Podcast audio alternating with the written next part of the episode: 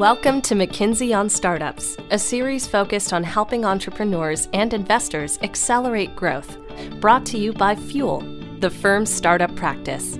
Each episode, McKinsey editor Daniel Eisenberg speaks with founders, investors, and industry experts to share the latest perspectives across borders and sectors. Hello, and welcome to McKinsey on Startups. I'm Daniel Eisenberg.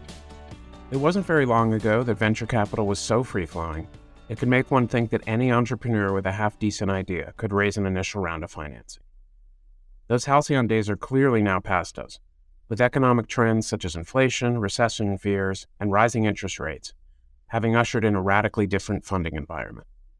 VCs, angels, and other early stage investors are much pickier about what new companies they'll support, as a renewed focus on profitability and efficiency over growth at all costs is now the order of the day.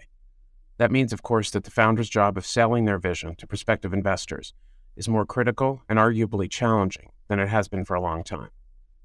Today, we hope to shed some light on that essential process with a guest episode from the McKinsey Israel on High Tech podcast. In this pod, host Peleg DeCalo, a consultant in McKinsey's Tel Aviv office, speaks to two experts about what it takes for entrepreneurs to achieve investor pitch excellence. Carmel Yoeli is the CEO of Atreo, one of Israel's most successful B2B brand agencies, who works with tech startups to develop their strategic narratives and brands. Louisa Russwurm is an engagement manager of McKinsey's high tech hub in the firm's Tel Aviv office, who spends a lot of her time helping young startups shape their investor stories. The two of them go deep in a four part framework to structure an effective investor pitch, the importance of a clear strategic narrative, and other keys to success in selling a startup vision. We hope you enjoy their conversation and return for future episodes of McKinsey on Startups.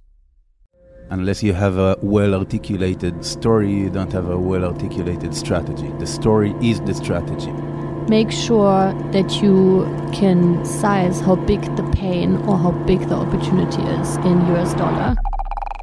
Welcome to McKinsey Israel on High Tech, featuring discussions on technology, business, and management. This podcast is brought to you by McKinsey Israel Tech Hub where we help tech companies and startups realize their full potential.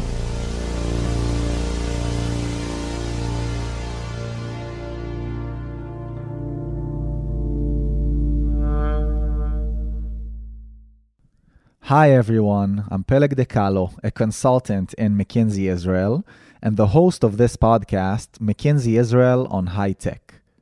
I would like to start this episode with a question to our audience. What do all startups have in common? Exactly. They're all constantly on the hunt to raise money, the elixir that keeps most startups running during their early years. To find new investors, CEOs need to be able to tell the company's story in a concise yet compelling way, which is a challenging task. As Mark Twain once rightfully said, if I had more time, I would have written a shorter letter. In this episode, I sat down with Carmel Yoeli, the CEO of Atreo, one of Israel's most successful B2B brand agencies, and Luisa Russwurm, a manager from McKinsey's Israel office who has spent most of her time helping young startups to shape their investor stories.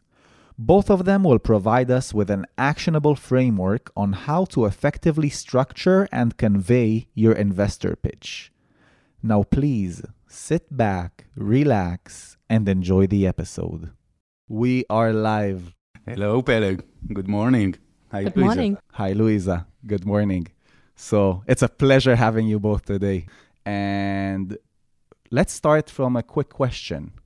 Luisa, what is your biggest no no when it comes to a startup investor pitch? That's an easy one, actually. I think the biggest no no is when you sit five minutes into the presentation and still have no clue whatsoever what the team is presenting to you.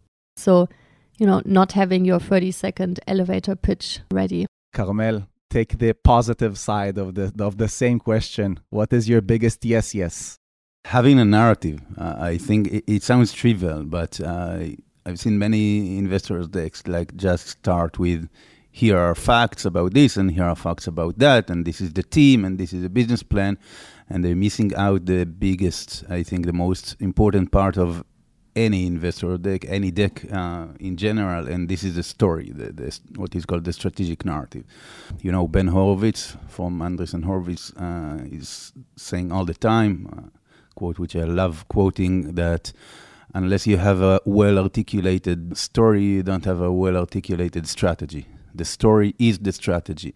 And I think it really comes across when you're talking to investors. The way you're able to present your story, the clarity, the uh, how precise it is, how compelling it is, I think really affects you know the level of trust, confidence, and inspiration that you know you want to create in this situation. Kind of to take a step back, look at your presentation, at your deck from a macro level, and try to, to, to give it in three, four sentences, a coherent story. Yeah, basically, you know, just look at it as, as a different part for, for the presentation. Four, five slides that takes you through the narrative. And a good narrative should include both sides of both like the qualitative uh, side, the inspirational, the emotional part of, of the story, but also the quantitative side, uh, which means it is backed with facts and not just stories a few words on your professional path, or in other words, who are you, Carmel Yoeli? All right, so uh, I grew up in, in tech, in military and stuff. My last role in an enterprise was in NICE Systems back then. I was running the, the sales engineering for the cyber intelligence unit, and we had to tell a very compelling story in a very short time window. And it was extremely difficult. And I remember back then that NICE went through a huge branding process with this fancy firm, and it took more than a year. And I was really looking forward f- to, to the result because I, I, said, all right, finally someone will help us tell the, the story of our super complex products. And then a year and something later, they changed the rectangle in the NICE logo from yellow to blue. And basically that was it. Impact impact. Said, there's got to be more in brand building for tech. And this is long story short why I built Atreo. I found out that there isn't such an agency that does that, so I did. So to sum up what Atreo does, we help tech B2B startups build their strategic narrative and then build a brand on top of the strategic narrative. And basically the heart of any brand in our philosophy is the narrative, which means the story that is told, like the textual story, and the story that is shown, how you bring it to life with creative. That I think, in a nutshell, what we do. And we do it for many tech B2B startups from Gong, uh, JFrog, uh, Sisense, SimilarWeb, just to name a few. Luisa, you are the engagement manager of our tech hub here in the Tel Aviv office. The Tech Hub, for those of you who don't know, is our platform where we leverage McKinsey's global expertise in order to help Israeli tech companies, tech startups, tech investors to thrive in the environment that they operate in. Can you tell us, of course, introduce yourself and tell us what does that mean to be the engagement manager of this? Yeah, so um, with McKinsey since 2015, and I recently transferred to to Israel with exactly that vision to build up our presence in the Israeli startup and scale up ecosystem. Our vision is to really become the number one sparings partner for Israeli start and scale ups, both to help shape this important part of Israel's economy and, you know, to enjoy. And hopefully, we will also enjoy today's interesting discussion around investor pitch excellence. Carmel, you have developed a framework to structure an effective investor pitch. Do you mind introducing it to our audience? It made out of four parts, four different steps. So it starts with the macro level, a changed world always talk about not about yourself, about a world that was changed. Think about global warming. All right, the, the talk was there for I don't know two decades, but only now when the fire started, we started noticing. Right, so a changed world. Second, that creates a problem or an opportunity. It's not always a problem. Sometimes it's just an opportunity that is a result of this changed world. Then third, solved with a new approach and then end with that is changing the world. How your approach is gonna change the world. By the way, it's the most relevant part for investors, at least in our point of view. Like, let, us give you like a couple of examples for the full four status. Let's do it. Let's do it. Let's take JFrog one of our clients. So a change world we're talking about software is eating the world and any company is a software company today. Their uh, CEO told us once that the fight between Domino's and Pizza Hut today is not who has a better pizza, is who has better app. Uh, nobody cares about the pizza. Which is very true in a sense. Yeah, you can't argue with that, right? It's almost a cliche to, to say today that software is eating the world. So that is the change world how it creates a problem for, for companies. A software is only as good as it's updated. You have to keep releasing software all the time to all the different devices. You know, you have iPhone, I have Android, and you know there's endless versions, and it becomes like a pain to release software, pain for organization, and pain for the actual developers. Problem solved with a new approach, continuous software uh, release. That's the new category, the new category that JFrog is uh, creating, and it allows you to release software fast. Tagline release fast or die. Approach. Vision imagine there's no version. Like they're imagining a world where like software is liquid. The updates flow through the pipes of the internet so seamlessly so there's no version in, in your phone, for example. There's always the latest version. Hence, imagine there's no version. An example from. It's beautiful. It is. I'm co-investing in whatever you're presenting to us for sure. JFrog is fine. Don't worry. yeah, yeah, yeah. Definitely don't need me. But this kind of framework works, I think, for almost every compelling narrative that, that we, we know, take Salesforce, uh, change world, enterprise software is getting bigger and bigger, like huge, tremendous scale. That creates a problem. It becomes like too big to maintain and too expensive to buy. It becomes like this huge headache. A new approach, SaaS. Think about it. They didn't invent CRM, but it was the approach of providing software as a service, which later on becomes SaaS. Vision, the end of software. And what I really would recommend our listeners to do if they are struggling with their strategic narrative, really just write this out. It may seem like a school kid exercise, but it's very, very powerful. Just write out the four dimensions and what's your story. And by the way, that can then also be your elevator pitch, right? If you're meeting someone in the elevator and really just have 30 seconds to convey what you're doing, tell them these, like your strategic narrative along those four pillars. I think it's a responsibility of each and every CEO to have his investor pitch memorized, like really memorized. It's 30 to 40 seconds. It takes long, long time and a lot of iterations till you get that investor pitch. But once you have it, have it memorized, write it down. I'm a true believer in that practice. Um, now, following the four stages, a changed world that creates a new opportunity or problem, which is solved with a new approach that is changing the world, there is also a fifth chapter. Louisa, what is the fifth chapter all about?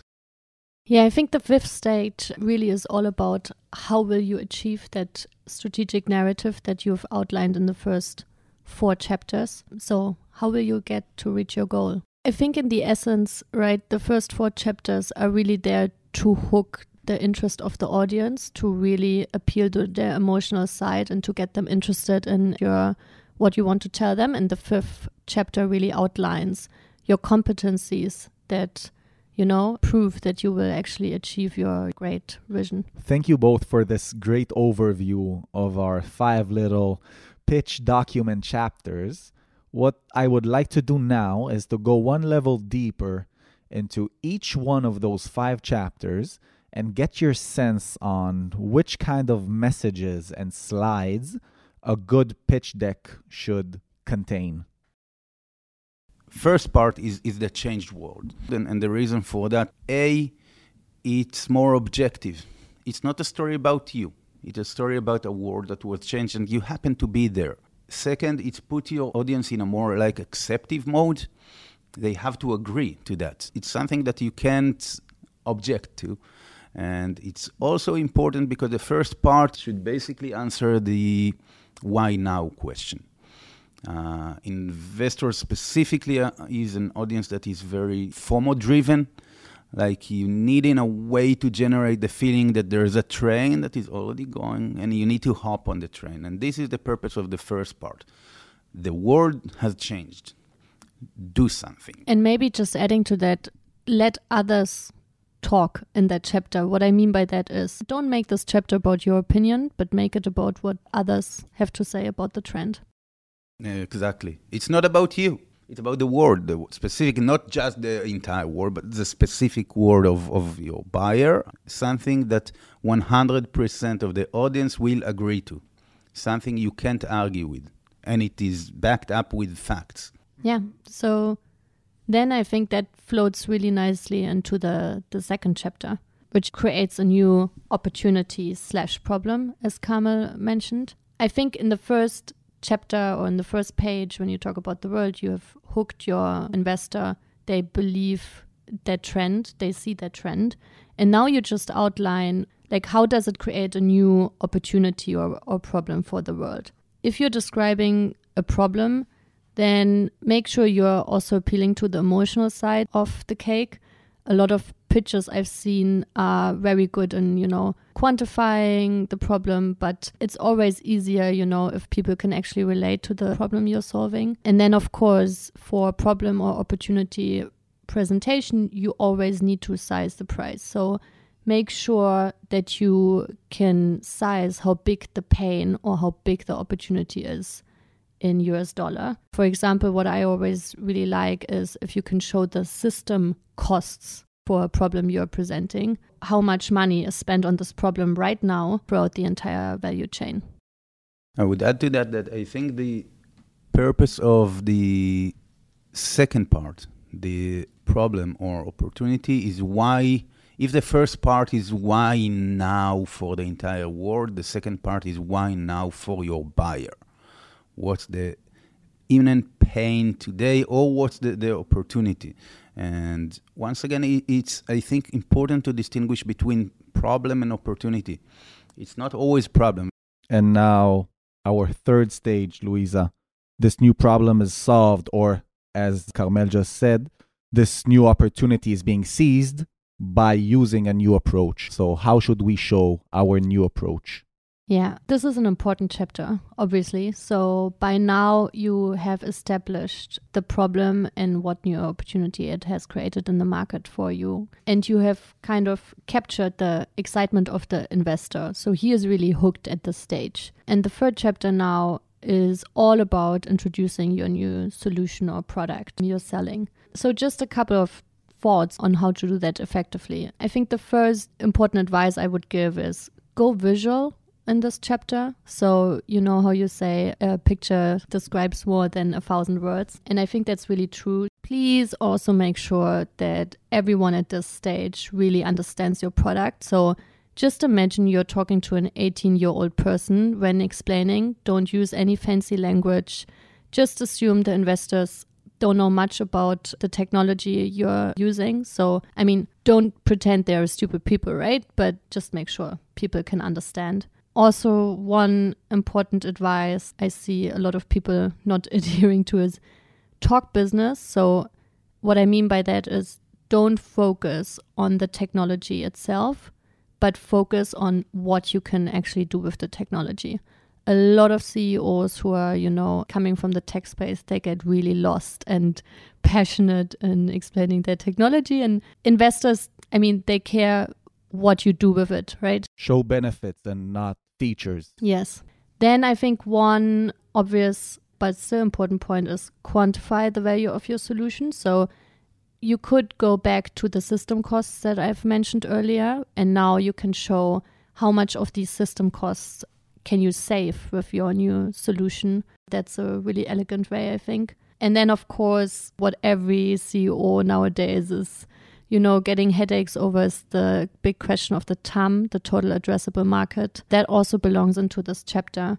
And maybe just a couple of thoughts on that. I think the total addressable market, it, it's more than a number, right?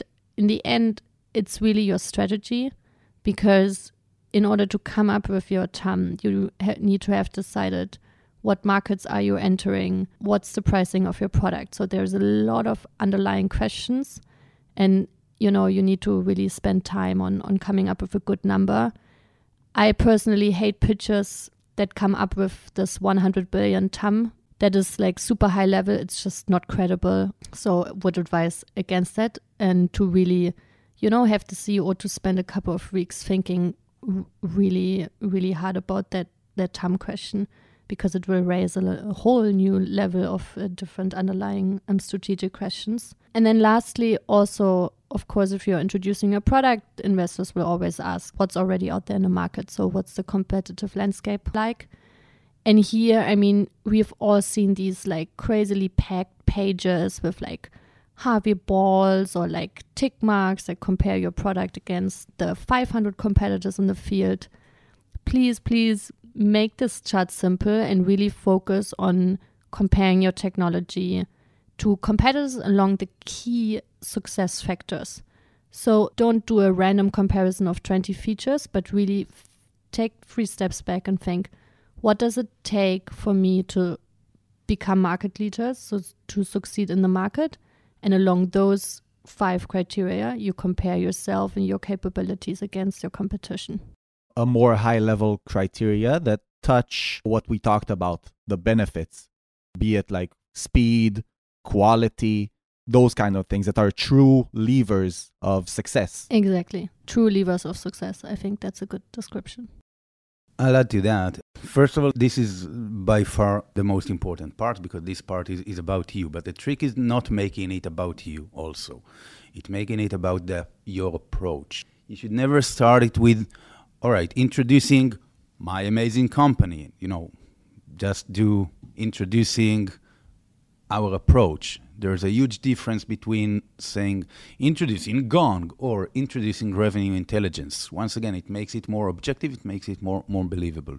Now, our philosophy about it is that basically in tech, you should always sell an approach, not like a benefit or like old world like positioning, like, you know, Volvo is taking safe and, and Toyota is taking reliable I'm taking speed, they're taking quality. No, it's a completely different approach. It's a different type of positioning. In this type of positioning, what you want to do is you want to frame all the competition. And sometimes the competition is not direct competitors, by the way. You want to frame them under one category, and then you want to frame yourself under a different category, like a different approach. Like, you know, Apple didn't have to attack Nokia. They just had to frame everyone as not smartphone, which means dumb phone, right? So, so that is basically the move that, that you want to do. Our fourth stage, Carmel, our startup will change the world. How should this be conveyed? How are we changing the world? Yes. So the part is really like the grand why, if you think about Simon Sinek's framework or the purpose or, or the vision. And it's really how you imagine the world when you're done, when your work is done. And this is perhaps the most important part in the investor pitch because investors in most cases care about that. They don't even care about you know your specific approach or how you frame the problem. They want to be part of a world changing event even on the emotional and, and personal level. They want to be part of a big story or at least tell their friends that they are taking part of, of a big story. So, what I mean by, by big story, take the last employer brand campaign that we created together with Overwolf and Shachar Sorek, their CMO. We didn't talk about the fact that they are building like API for gaming. We talked about the fact that they are free in game creation and they allow anyone with basic coding ability to build in-game apps and mods and to become basically a game creator like the huge gaming studios that, that you know. This is a world-changing event. Our fifth stage and a very interesting one. How will we get there? Yeah, that's an important question that every investor will ask, right? If you stop after the strategic narrative, after those four chapters that we've outlined now, they will ask you, okay, that's a nice vision, that's a nice story, but like what entitles you to actually get there? So I think by now, you know, you've really hooked the investor. You have shown him that there is a market for your solution that you're offering. And you also have shown him what your great product or solution is. And this chapter then is around convincing the investor that you or your team really has what it takes to make this uh, vision fly. So, I mean, a couple of super tactical points to include in this chapter. First is your business model. Answer the question on how you're going to earn money. Make this easy and make this the first page of this chapter so investors understand how you will earn money.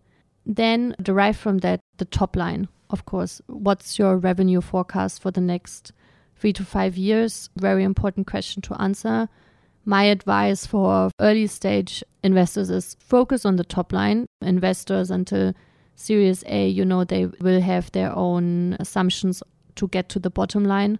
So, none of your concern at this point and really make sure that you know your revenue is supported by concrete initiatives. Then once you've shown them how you earn money and derived your revenues revenue forecast from that talk about your go to market strategy. So what are the partnerships you have in mind? What channels are you going to use? What geographies are you going to focus on?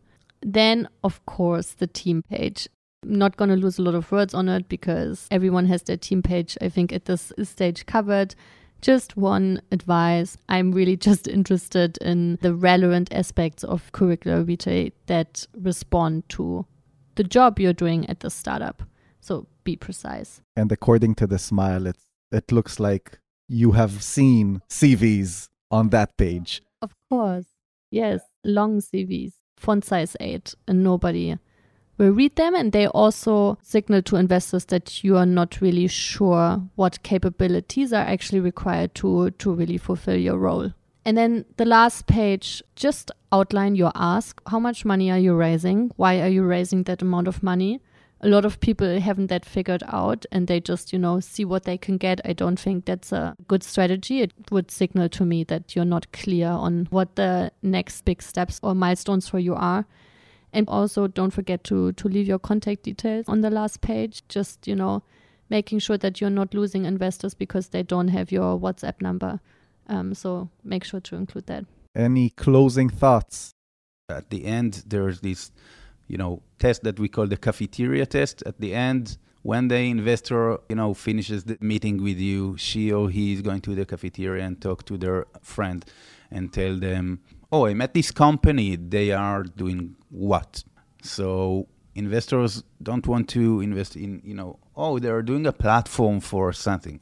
No, I invested in the company that and software updates, free in game creation. As opposed, I don't know, they're doing a tool for cloud security something. This is exactly the difference between, you know, talking about your tool and talking about your vision, I think. And I think two points that are worthwhile talking about. First of all, yeah, be concise. The quote that I like in this regard is Mark Twain's Sorry that I wrote you such a long letter, I didn't have time to write you a short one. It takes time to make things concise. But unless you are able to explain it in each of these four parts in one or two sentences, you don't understand it well enough it's not well articulated enough. It's really a test. Try to write it down in this framework and sum it, sum everything up to, to one sentence. But the other thing that you said is also important, and this is the role of the CEO. In one of the workshops that we did with McKinsey, I think the first one, one of the investors said, if the CEO don't deliver the pitch in a good way, so let other one deliver the pitch for him. I don't believe in that. I think that today, more than ever, the role of the CEO is to be the leader, the guardian, the visionary of the narrative. He needs or she needs to be the first one and the last one that guards the narrative, that tells it to the world, to employees, to investors, to anyone else. And also guard it because a lot of hijackers will try to change it when time goes by. Your investor will try to tell you, oh, maybe talk about this. CMO will tell you, let's change this, but you really have to guard it because what makes it stick eventually is consistency. Yes, Luisa. Yeah, I think a bit more tactical now if you drafted your 15 page deck, 10, 15 page deck. Like, just go through it and make sure your 18 year old self could understand what you're writing on these pages. Does an outsider understand these pages. The teenage check, I call it. Then also super tactical, but not followed a lot of times. Just do one message per slide. Don't overload slides. And really, I mean, in your investor pitch, there shouldn't be more than 15 important messages. So, and again, right, addressing what Carmel said earlier, it takes time to really condense. So, often in the first stage, when you draft your deck, you will have small font size, a lot of facts. And then with each iteration, you need to clean up the message. Exactly. Clean the deck up, make it even easier, make it even more compelling. So in the end, you know, you have sharp messaging on each of the slides. Guys, it was great having you here. Thank you so much. I'm so excited now. I wanna I wanna write a pitch deck. Let's do it. We have Carmel here, so he'll bring the emotional side that we probably don't have. I thought I was pretty emotional. Yeah, me too. Me too. Peleg, thank you. Thank you. Thank you for listening to McKinsey Israel on High Tech. Subscribe to our podcast and feel free to contact us at israelpodcast at mckinsey.com to share your thoughts, comments, and suggestions.